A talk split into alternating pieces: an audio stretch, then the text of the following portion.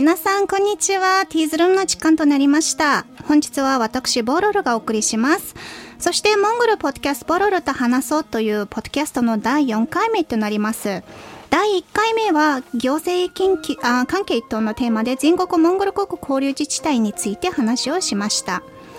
第2回目は東京2020のテーマでオリンピック・パラリンピックとモンゴル国ホストタウンについて話をしました。で、第3回目はですね、政府関係ということで日本モンゴル外交関係樹立50周年記念についてというテーマで話をしてます。過去のエピソードにつきましては、YouTube チャンネルにも公開してますので、まだ聞いてない方はぜひ聞いてみてください。他のポッドキャスト視聴可能なプラットフォームにも配信しております。国際交流に興味がある方はぜひチャンネル登録もお願いいたします。はい、さて今回は農業分野関係とのテーマの範囲で JICA 草の根技術協力事業を委託して、農業分野プロジェクトについてというテーマで事例を取り上げて話したいと思います。今回の事例として取り上げる事業は、モンゴル国における玉ねぎの品種改良刺繍生産プロジェクトです。はい、実施団体は一般社団法人竹川国際交流協会で、東高会の協会のプログラムコーディネーターカンチメグさんをゲストとしてお招きしております。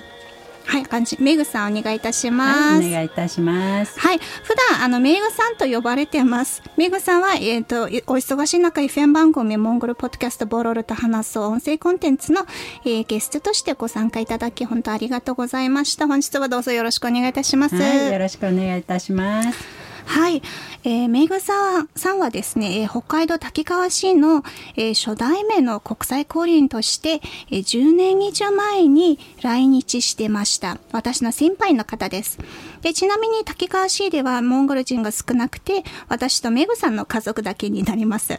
で、まず聞いてる皆様に対して簡単な自己紹介からお願いしてもよろしいでしょうか。はい、そうですね、先ほどもご紹介にありました。滝川市の初代のモンゴル人国際交流員のナンザトカンチメグです。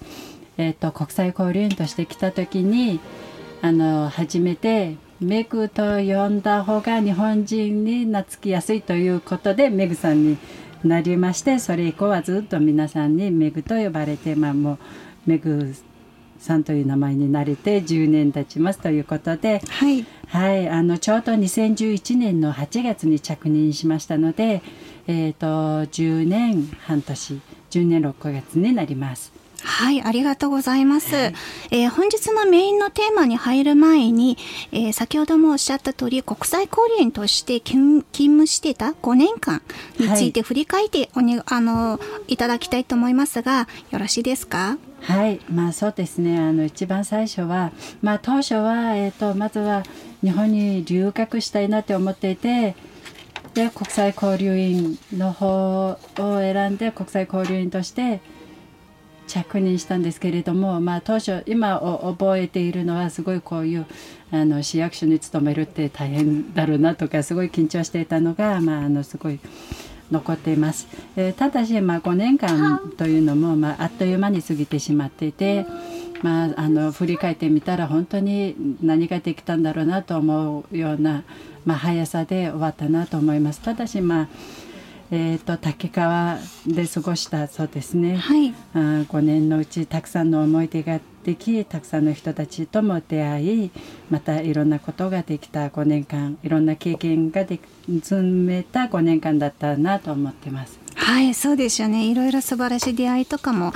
たくさんの勉強になった、成長したこともたくさんあったかと思います。で、その時、国際交流員として勤務してた時は、担当してた仕事としては、LGFTP 事業という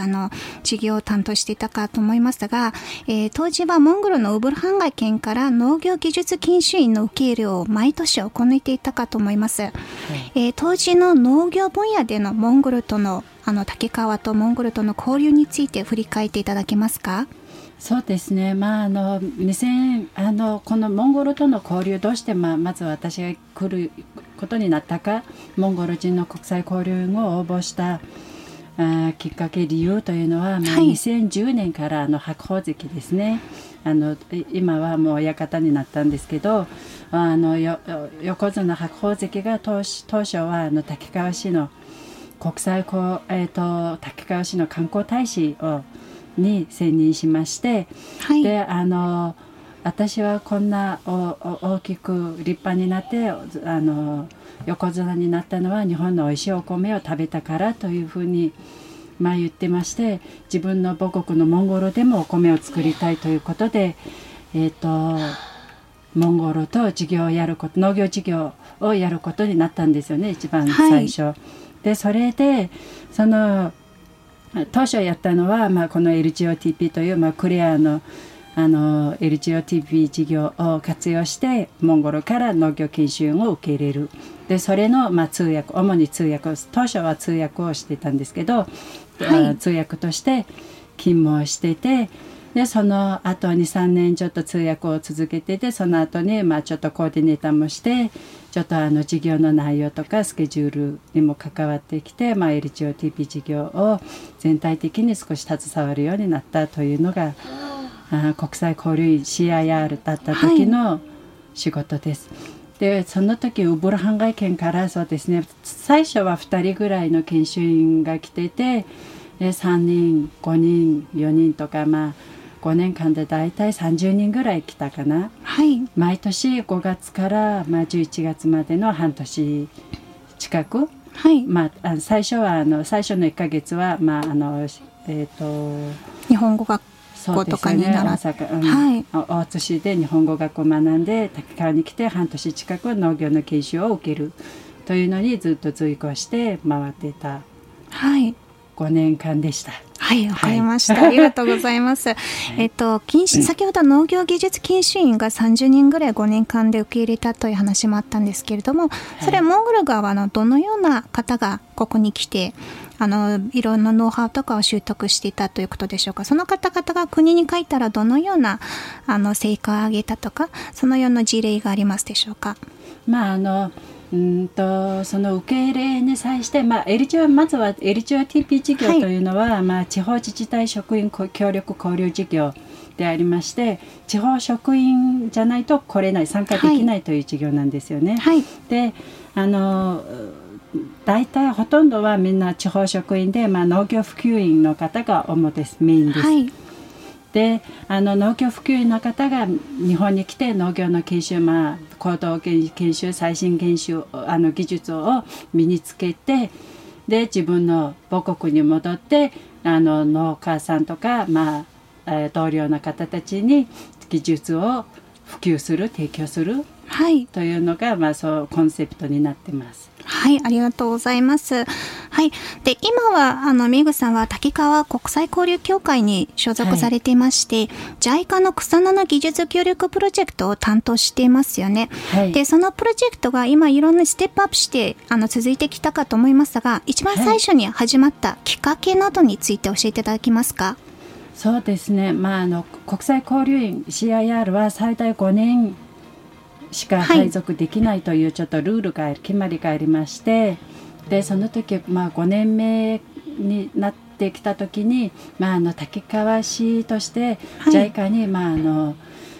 地域提案型ということで草の根事業に応募したんですよね、はい、でちょうどその時私も5年間経ちまして、まあ、この国際交流も期間満了ということがありまして、じゃあその次も継続して草の根事業をやるには国際交流協会に入って継続して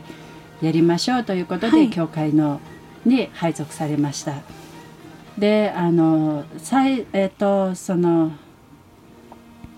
一番最初の草の根事業で、はい、農業の事業を草の根技術協力事業を委託して、はい、で農業の事業をやったんですけれども、その時に、まあ、主にやったのは玉ねぎの栽培技術を移転するということを主にやりまして、はい、でずっと今までそのクリアの事業でも研修員を受け入れたり専門家派遣していたウブルハンガイ県と、はい、JICA の草の根事業を実施してます。はい、はい、ありがとうございます。その事業がすごく成果を上げていてうまくいって長年続いていると思いますが、昨年から当プロジェクトは次のステップに入ってて、今モンゴルの現地で行う業務がなんかメインになっているのかなと思ってまして、当プロジェクトはどのような成果を上げているのか、そしてどんな形でステップアップしているのかについて教えていただけますか？そうですね、今の事業というのはずっとその最初から今も同じく農業分野で玉ねぎ栽培の事業をやっているんですけど、その前の、一番最初草の根に応募して実施した事業も玉ねぎ栽培事業でありまして、まずそっちをどうして一番最初そのウブランガ県から農業の研修員を受け入れていた時に、幅広い範囲ではありましたけれども、主にその白鵬関の要望として稲作をモンゴルで実施したいということで稲の研修を主にしてたんですよね、でどうしてそこから玉ねぎにイコールして、玉ねぎに変わったかということなんですけれども、2012年からずっと現地で稲作栽培の試験栽培を行っていまして、だけど稲って実は、熱帯雨林とかそういうそもそも稲というのは暖かい地域で作られる作物で、熱帯雨林の作物なんですよ、でそれをその内陸国のモンゴルで作るということ自体はそもそもすごい大変で、で研修員を受け入れていろんな技術を教えて現地に戻って研修員たちは農家さんたちと一緒に稲作栽培をして、で日本からも専門家を派遣して、現地で稲作栽培を毎年繰り返して試験栽培を繰り返してやってたんですけれども、やはりその熱帯雨林、今でも品種改良をずっと重ねてきて北海道でも美味しいお米は取れるようになったんですが、やはり内陸国のモンゴルで稲作というのは現実に厳しくて、あんまりうまく、収穫は取れてなかったんですよね。収穫は一切できなかったということですか？できました。毎年はいくらかはできます。でその時路地で作ったり、ハウスの中で作ったり、いろんな手法でいろんなやり方で作っていて、毎年は取れます、取れるんですよ。いくらかは取れるんです、ただそれが換金できない。なるほど。ということで農家の収入につながらない。で農家が継続してやれる状態ではなかったんです。採算が合わなかったというか、ものすごい苦労して少しだけ取れるという、ような状態だったので、コストもすごく高くなっていたということでしょうね。そうなんですよね、でそれでじゃあそういうのをちょっと何年かやってて、大変だよね、だけどみんなが大変って言ってたんですよ、その時は。稲はモンゴルは無理でしょ、みんなが大変って言っているんだから必ず成功させてやろうということでずっとやっていて、ある程度成果は出てます、これぐらいの投資をしてこれぐらいやればこれぐらい取れるというのが、大雑把なそういう結果は出ています、いまして、その後も小さい規模では稲作はずっと続けてはいたんです。わかりました。ただそれがその農家のためになる、農家のその収入につながるというところまではちょっと厳しくて至ってないんですね。そうなんです、今稲作の話が出たらちょっと思い出したんですけれども、北海道滝川市でも白鵬が観光大使になったことがきっかけで白鵬米というのも結構生産していたと思うんですが、それについてどのようにしていたのか、白鵬さんがモンゴルとかその稲作にどのようにつながっていたのかについてちょっと話していいですか？その、白鵬米はJA 滝川ってありますよね、農協と、連携して作っていたんですけれども、主に滝川で作っている七つ星と、七つ星と夢ピリカという、有料品種のお米があるんですけれども、その中でも最も品質の高い方を白鵬米という名称をして、そういうブランド化して販売していたんですよね、で毎年白鵬関が来て田植えに参加して収穫に参加して、そういう白鳳舞をというブランドを立ち上げるのに携わっていたということです、なるほど、ありがとうございます。先ほどもちょっとありましたけれども、その稲作からどのように卵に移行したというか、なんで卵じゃない失礼しました、玉ねぎになったのかで、なんで玉ねぎ選んだかとか、そのきっかけというか、それについて教えていただけますか？そうですね、それでやはり稲作はすごい頑張って少し取れるようになってきたんですけれども、やはり換金できないというところが一番ネックで、じゃあどうしようかと現地の農家さんたちとも普及員たちとも話してた時に、現地にこういう声が上がってきたんですよ、現地から。でそれが何かというと、北海道に行って研修を受ける時は、北海道では玉ねぎは一年作ですよね。育苗移植法による一年栽培っていうんですけど、1年間で春に播種して、種をまいて苗を作って、で移植して秋に収穫してしまう、できてしまう1年。玉ねぎってそもそも2年作物なんですよ、2年作物ですけど、品種改良したりこういう栽培の仕方をいろいろ改良してきた結果、今日本では1年で栽培できているという現状で、世界でもいろんな国でまだまだ2年栽培をしている国がたくさんあって、でモンゴルでは2年栽培が基本なんです、玉ねぎは。で現地の人たちからちょっとモンゴルでは2年栽培なのに北海道では1年栽培です、で1年栽培の方が当然ながらコスパがいいですよね、でこの手法を私たちに教えてくれませんかという声があって、それで稲を作っていた私たちが、じゃあ玉ねぎの方がなんか農家さんのその収入源につながったり、なんか、農家さんのためになるんじゃないかなっていうことで、いろいろ調査を始めたですよね。なるほど、素晴らしいですね。農業技術研修員のモンゴル人の方が日本にノウハウとかいろいろ研修を受けて、いろいろそこで玉ねぎとか食べて、それの勉強したことで、その提案みたいな話から生まれてきたということなんですね。はい、すごく興味深い話ありがとうございました。で、今のステップアップして変わっているの、どのように変わって違うプロジェクトになっているのか、それについて教えていただけますか？それでまた前の事業なんですけど、でその時にモンゴルは2年栽培というのはどういうことかというと、1年目に種をまいて小さい玉ねぎ、種球っていうんですけど、日本ではセット球とか言うんですけど、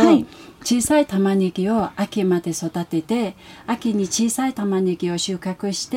冬貯蔵して、春にその小さい玉ねぎをもう一回植え付けて、秋に大きい玉ねぎを収穫して販売するというのが2年栽培の手法なんですよ。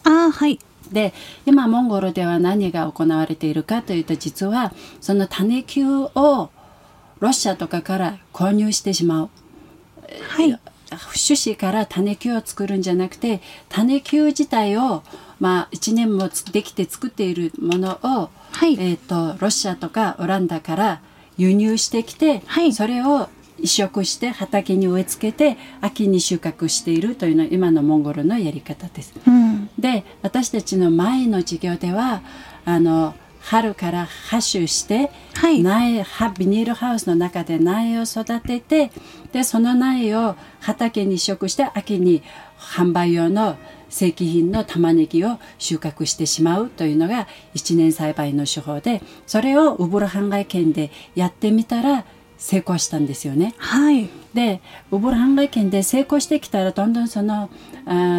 育苗して、この育苗移植法による栽培をしたいという農家が増えてきますよね。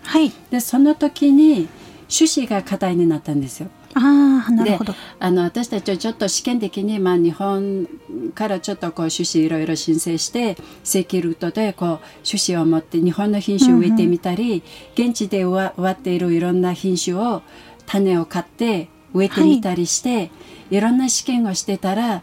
やはり日本の種子の方が倍ぐらい以上取れる、はい、収穫は取れるというのを分かって、はい、で分かってきて、で種子がどんどんニーズが高まってくるんですけれども、現地で手に入る種子はすごく発芽率が悪くて、はい、品質が悪いなというのをこういろんな試験をしている中で分かったんですよね、はい、でやはりこの玉ねぎというだけではなくて、農作物を継続して安定的に栽培していく上では種子はすごく重要だねということで、はい、種子の生産はやはり欠かせないということで、はい、次のステップではじゃあ種子をやろうということになりました。素晴らしいですね。そしたら次のステップではその玉ねぎの種子を生産していくという感じで動くということでしょうか。で、今次のステップは今やっている草の根事業なんですけれども、はい、正式な名前は、玉ねぎの品種改良、玉ねぎの品種改良何でしたっけして品種改良による新ブランドの確立とフードバリューチェーンの構築というふうになっているんですが、はい、今の事業では何をするかというと、そうです、例えば、今プロジェクトの一人専門家としてこの種子の日本の専門家がいて、はい、でその人の開発した種子をモンゴルで品種改良して、はい、増殖して生産して、モンゴルで玉ねぎをその種子を持ってモンゴルで玉ねぎを作るということを今やってます。素晴らしいですね。それも日本でも先ほど専門家とおっしゃったんですけれども、その方も日本でもその品種を種子を生産した人ということでしょうか。そうです。その人の開発した品種です。開発した品種で、その人も、はい、その方も日本では自分で会社を持っていて、はい、でいろんな研究をしながら自分のその開発した品種をで玉ねぎ農家さんたちと事業を組んで玉ねぎを作って、はい、違う日本玉ねぎ農産物のブランドとして、はい、今販売しているというような状態ですね。なるほど、素晴らしいですね。これからがすごく楽しみですね。で、ちょっと前半の時間がもうちょっとで終わるんですけれども、ここでその次のステップ、今実施している新しいプロジェクトの概要というか、何年間でどれくらいの計画で実施する予定でしょうか。今の事業は、草の根技術協力事業、はい、JICA の事業を委託して実施しているんですけれども、この事業自体は5年間です。事業期間は5年間で一旦、成果を上げて、はい、だけどこの品種改良種子生産事業というのがその5年10年でできるものではなくて、はい、ずっと今後20年30年も継続してやっていく必要がありまして、はい、ずっとやっていくんですけど、今取り組んでいるその事業自体は、JICA の事業は2020年10月から2025年の10月までの5年間で、総予算1億円の草の根技術協力事業草の根パートナー型という事業です。はい、ありがとうございました。はい、それでは後半で話も続けていきたいと思いますが、前半の時間が終了となりましたので、ここで1曲聴いていただいてから前半終わりにしたいと思います、はい。1曲はモンゴルのボロド・エルデンさんが日本で活躍している方なんですけれども、その方のバトーキンとサロルタロという曲を流してから後半に入ります。どうぞお聴きください。それでは後半を始めさせていただきたいと思います。今回のモンゴルポッドキャスト4回目は、農業分野関係 JICA 草の根技術協力事業を活用した農業分野プロジェクトについてとのテーマで、ゲストのカンチメさんとお話をしております。前半では今回の事例として取り上げている事例である、北海道滝川市発地方農民の収入向上を目指したアグリビジネスの振興プロジェクトについて話をしました。では引き続きゲストのメグさんに質問していきたいと思います。去年はモンゴルの現地で業務をしていた半年くらい、モンゴルに滞在したと思いますが、モンゴルを離れて10年以上経った後にモンゴルに戻って、しかもモデル農園の現地で仕事をすることにはどうでしたか？そうですね、今まで日本で10年間住んでいたんですけれども、はい、途中で専門家をこう案内してモンゴルは結構年に何回か行ったりしてたんですよね。はい。で、自分自身の中では結構モンゴルのこと知っていると思っていまして、はい、地方田舎生活には慣れていると確信していたんですが、はい、実際行ってみたらモデル農園での作業とか仕事とかも、はい、やはり事務所でこうコンピューターの上でこう、はい、タイプして計画するのと実際現場で働くのってどれだけ差があるのかというのを、はい、実感した半年でした。はい、なるほど、そうですよね、うん、はい。コロナという大きな問題が世界中で起きていますが、それに負けず現地での事業を無事にスタートしたことは本当に素晴らしいと思います。で、何も草原で一からやり始める、あと楽しさ苦しさがたくさんあったかと思います。で、昨年はなんでそのように言ってるかというと、私が担当している事業とか他の全部中止となっていたんですよね、事業とかプロジェクトが。 その中で無事にスタートした多分数少ないプロジェクトの一つはこのプロジェクトかと思いますので、本当に誇りに思ってますし、感謝申し上げたいと思います。ありがとうございます。はい。で、今ですね、今思ったらそれが一番難しかったなとか思うことは、その半年間で今すぐ思い出に出てくるのは何かありますか？そうですね、やはりモンゴルで、半年間、ただ、このプロジェクト自体は滝川国際交流協会が委託して実施している事業でありまして、ただたまたまそのコロナ禍の中で現地に渡航できたのが私のみということなんですけれども、はい、やはり私だけがこう活動していたわけではなくて、はい、現地でも多くの現地業務補助員たちはいたし、はい、日本国内でも国内業務員たち専門家たちのバックアップがやはりあって、はい、JICA の指導とか協力が常にあってこそできた、今までは進むことができたかなと思います。はい。ので、多くの人たちがその背景にはいるんですよということですね。はい。半年間の中で、大変なことずくめだったんですけれども、はい、ただコロナは、そもそもは事業をやるということ自体が大変であって、課題は常にあるという意識なんですよね、はい、で、この事業自体は始まるまでも応募したり書類作ったり提案書を書いたりしてたと、確かに2018年とか、はいだったので、当初考えて計画した時からもかなり時間は実は経っているんですよ。スタートを切るまで、はい、時間が経っていて、で常にで経っていますし、で先ほど前半でもお話ししたように、5年間の事業で5年間やれば終わりというものではない、はい、このあと10年20年30年も続いていくだろう事業であるため、私たちとしては一刻も早く開始踏み切りたかった、もう活動はしたかったというのが実際ありまして、はい、常に行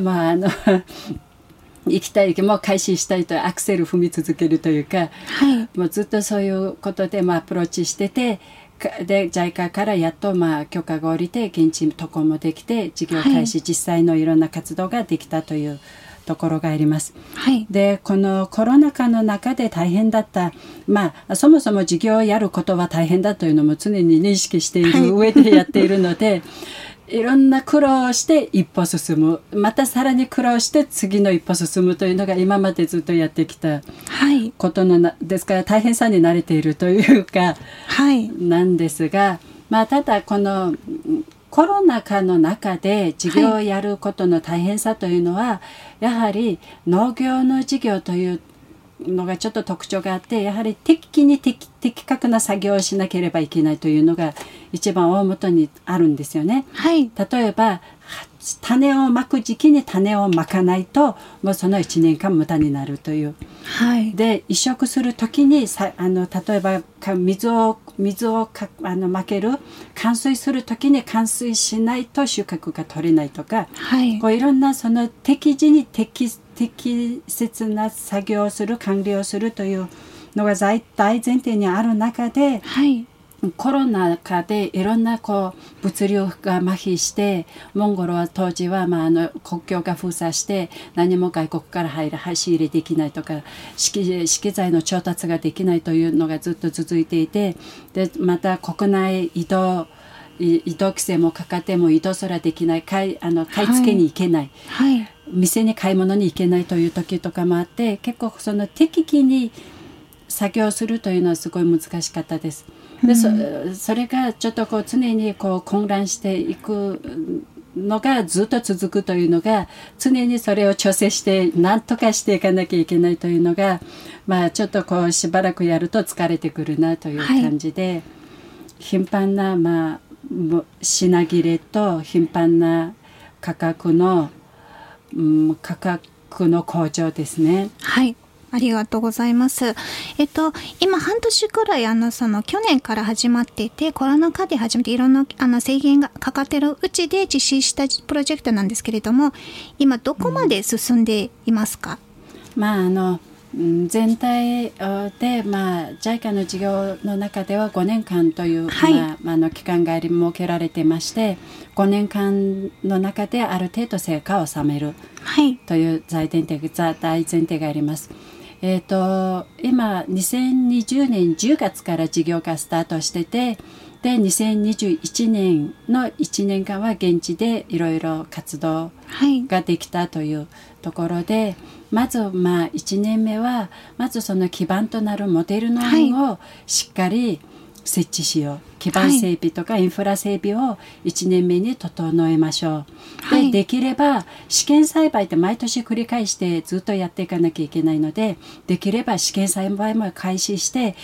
今私たちがこう持っていて実際モンゴルで品種改良しようとしている品種たちは果たして現地では実際にちゃんと栽培できるのか収穫が取れるのかというのを、はい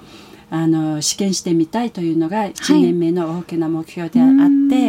い大体それは一通りはできたかなという感じです。素晴らしいですね。おめでとうございます。ありがとうございます。はい。私の印象は前のプロジェクトである北海道滝川市発地方農民の収入向上を目指したアグリビジネス振興プロジェクトを実施したことで、玉ねぎを栽培するまでの期間はモンゴルでは普段2年間でしたが当プロジェクトでは、その栽培までの期間を1年間として短縮できているという特徴がすごいねと思っていました。はいはい、今実施しているモンゴル国玉ねぎの品種改良による新ブランドの確立とフードバリューチェーンという構築という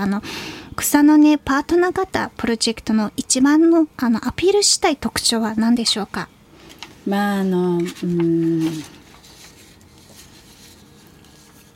一番狙うべき目標ですよね。はい。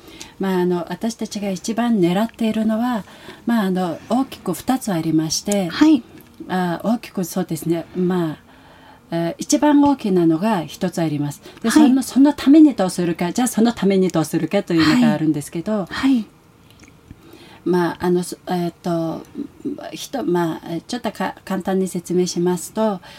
今どうして私たちは品種改良種子生産の事業をやっているかというと、はい、実は作物農業分野においては種子が非常に大事で作物を作る上で大きなこう2つの柱があるんですけど、はい、この2つの柱の上に収穫物がある、はい、農業分野があると言ってもいいほど大きな大事な2つの柱があります、はい、その一つは例えばその栽培する環境だったり土地条件だったり気象条件だったり降水量とか、はい、あと栽培の仕方とか、ね、技術とかそれが全部一つの柱なの、はい、でももう一つの柱は種子イコール遺伝なんですよね。遺伝なるほど。で人間でいうと、例えばこういう親からこういう子供生まれるというのは、はい、大体わかりますよね、はい、でこの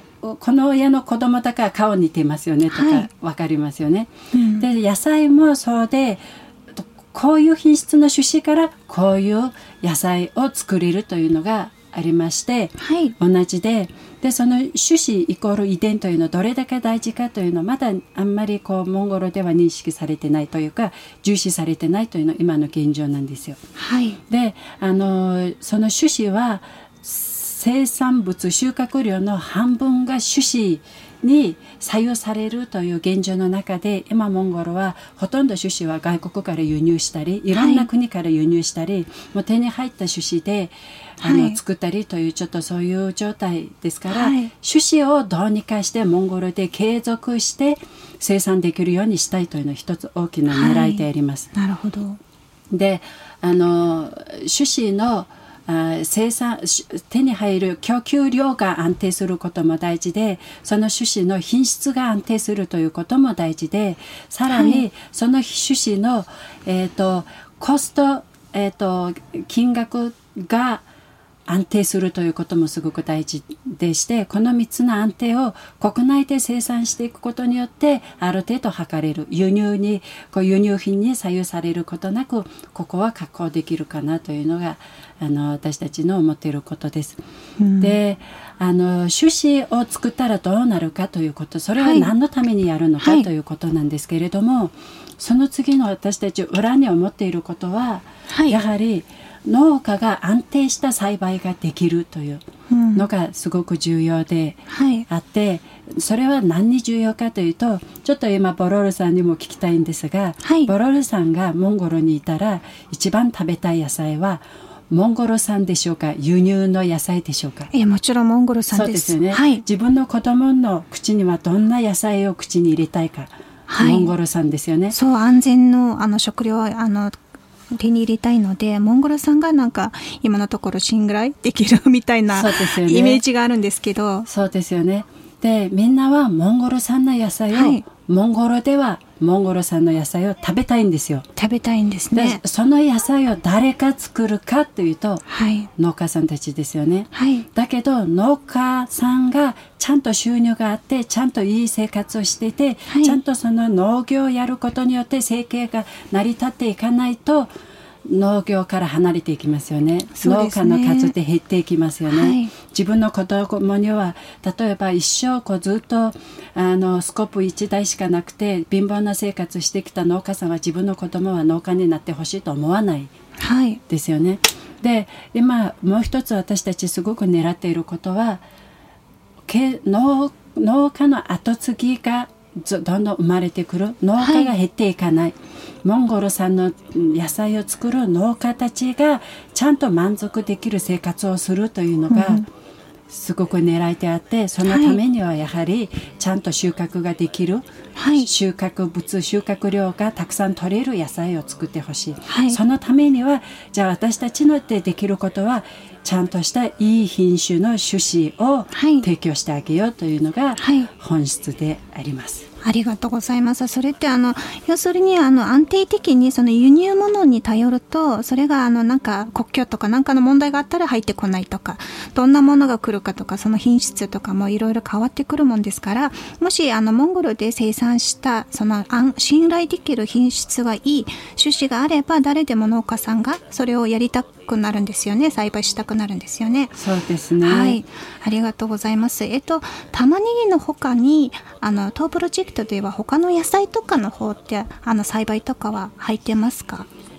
それで、このプロジェクトの名前にも、はい、今実施しているプロジェクトも、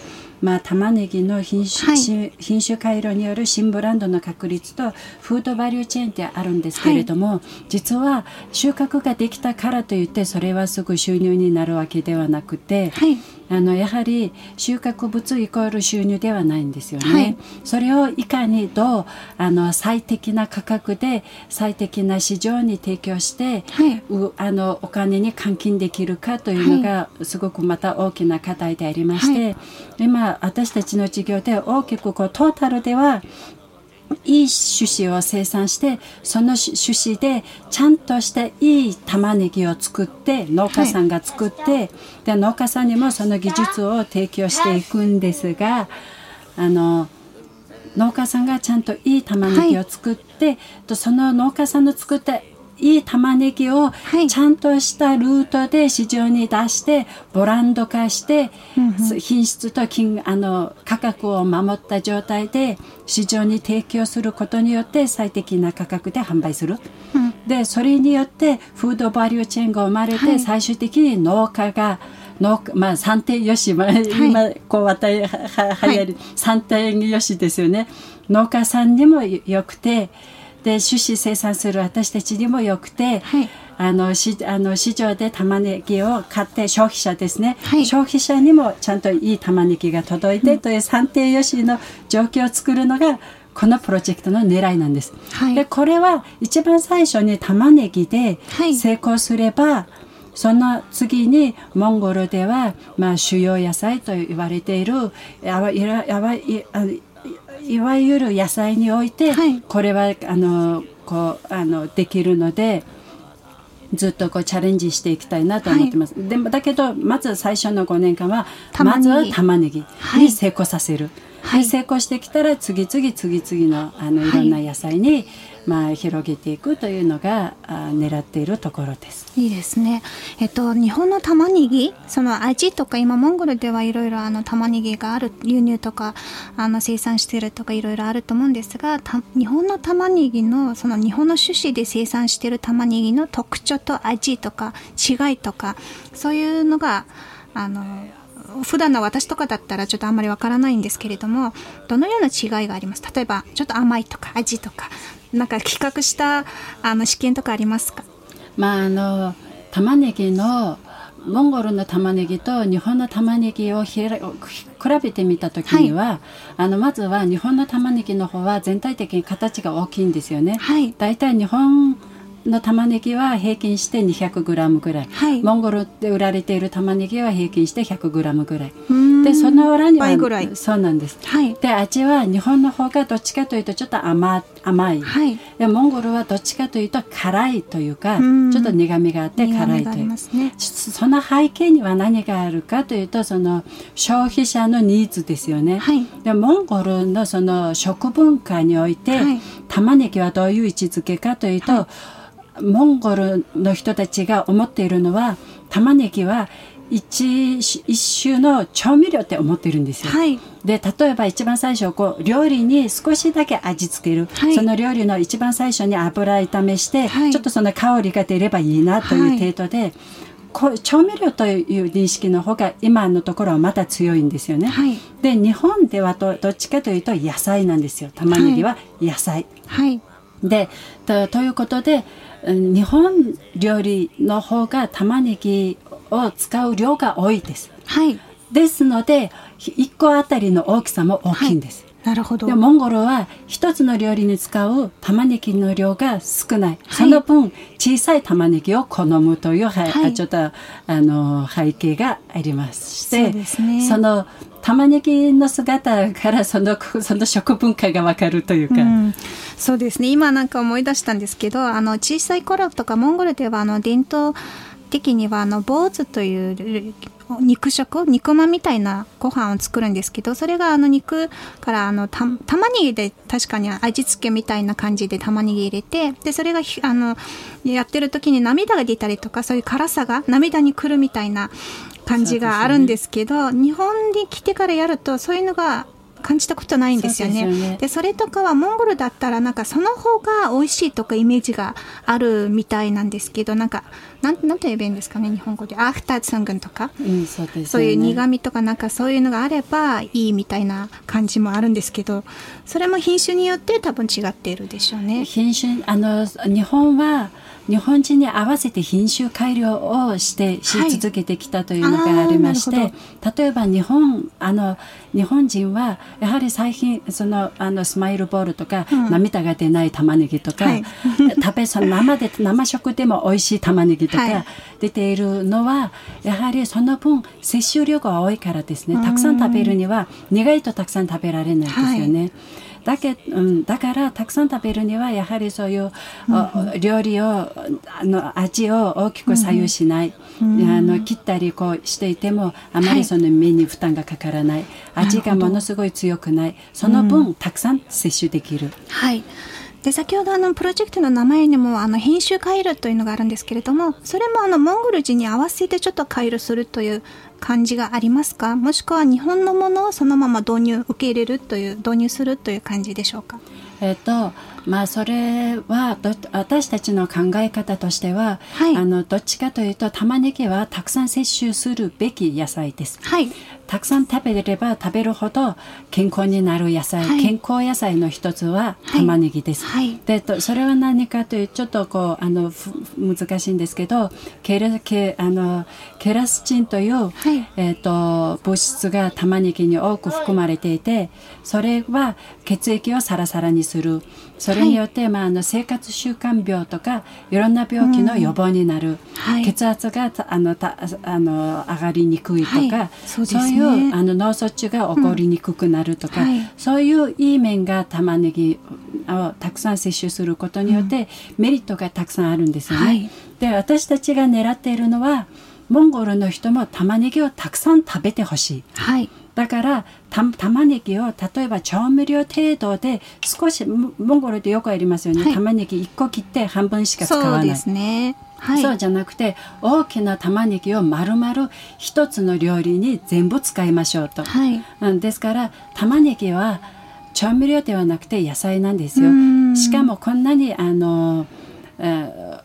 健康食、はい、品なんですよという。なのでその品種で自分たちが生産できれば、はい、なるべくたくさん食べて、モンゴルは野菜不足の人もたくさんいるんですけれども、それが改善できれば将来的にいいということですよね。そうなんです。モンゴルに合わせて小さくしようというよりかは、はい、モンゴルの人たちにもっと食べてほしいと、玉ねぎをたくさん食べるように、はい、そういう習慣つけてほしいんですよね。 それを少しずつこう、はい、広げていく、はい、ありがとうございました。すごく面白い話ありがとうございます。まだまだこのプロジェクトについてたくさん聞きたいことはたくさんあるんですけれども、まずここで一を区切ってプロジェクトの今後の目標について先ほどもちょっといろいろ目標を教えていただいたんですけれども、今後今1年目は実施終わった、今後今4年間残ってるんですけど、今後の予定というか計画について簡単に伺ってもいいですか。まずはそうですね、今年1年間でモデル農園基盤ができたと今見ていますので、はい、試験栽培を繰り返して、はい、でモンゴルでその牧羊実際に、モンゴル国内で種子を生産して、はい、それを増殖して農家さんと共に作っていく、はいはい、で、将来的にはそのフードバリューチェーンという農家みんなでいい玉ねぎを作ってみんなでそれをブランド化して売るというためには、はい、みんなで組合組織化して、はい、で組織化の下でみんなで作った玉ねぎを、一元化して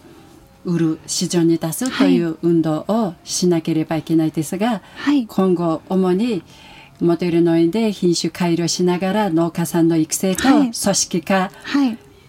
を目指して活動をし続ける。はい、わかりました。今後私もモンゴルに帰国したらそのメイグさんが担当してたそのプロジェクトの玉ねぎ、モンゴルでモンゴルの種子で生産した玉ねぎをぜひ食べてみたいし、子供とか家族にも食べさせたいので、本当に皆さんにそういう目標通りにそのプロジェクトもうまく実施することを願っております、はい、はい。ここで最後になりますが、めぐさんに一言お願いしたい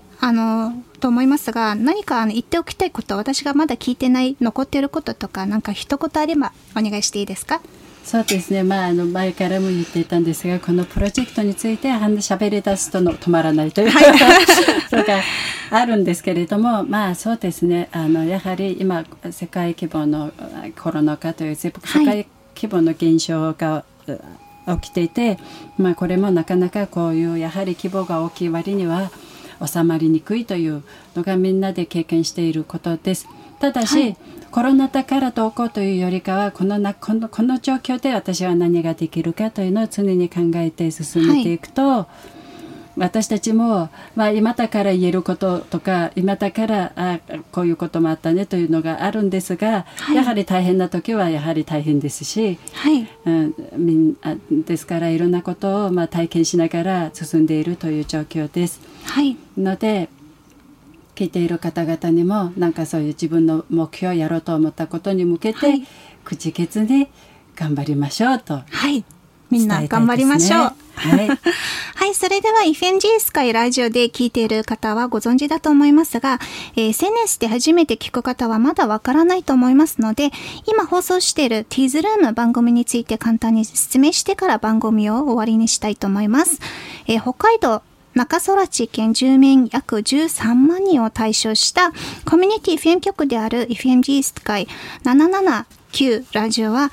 地域の国際交流、国際協力などの情報提供や多文化共生に関する情報番組ティーズルームを20年以上放送してきました。私ボロロはこの番組のパーソナリティとしてゲストをお招きしたり、一人で放送したり、モンゴル国をご紹介してから3年目を迎えております。そして去年の11月よりは当番組のモンゴル国について紹介する文をポッドキャストとして SNS でも公開するように企画しました、編集等は一切しないでそのまま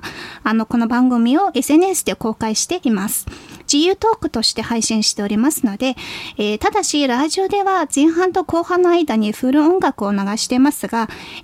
それを SNS では休憩時の音楽だけはカットしております。ご了承ください。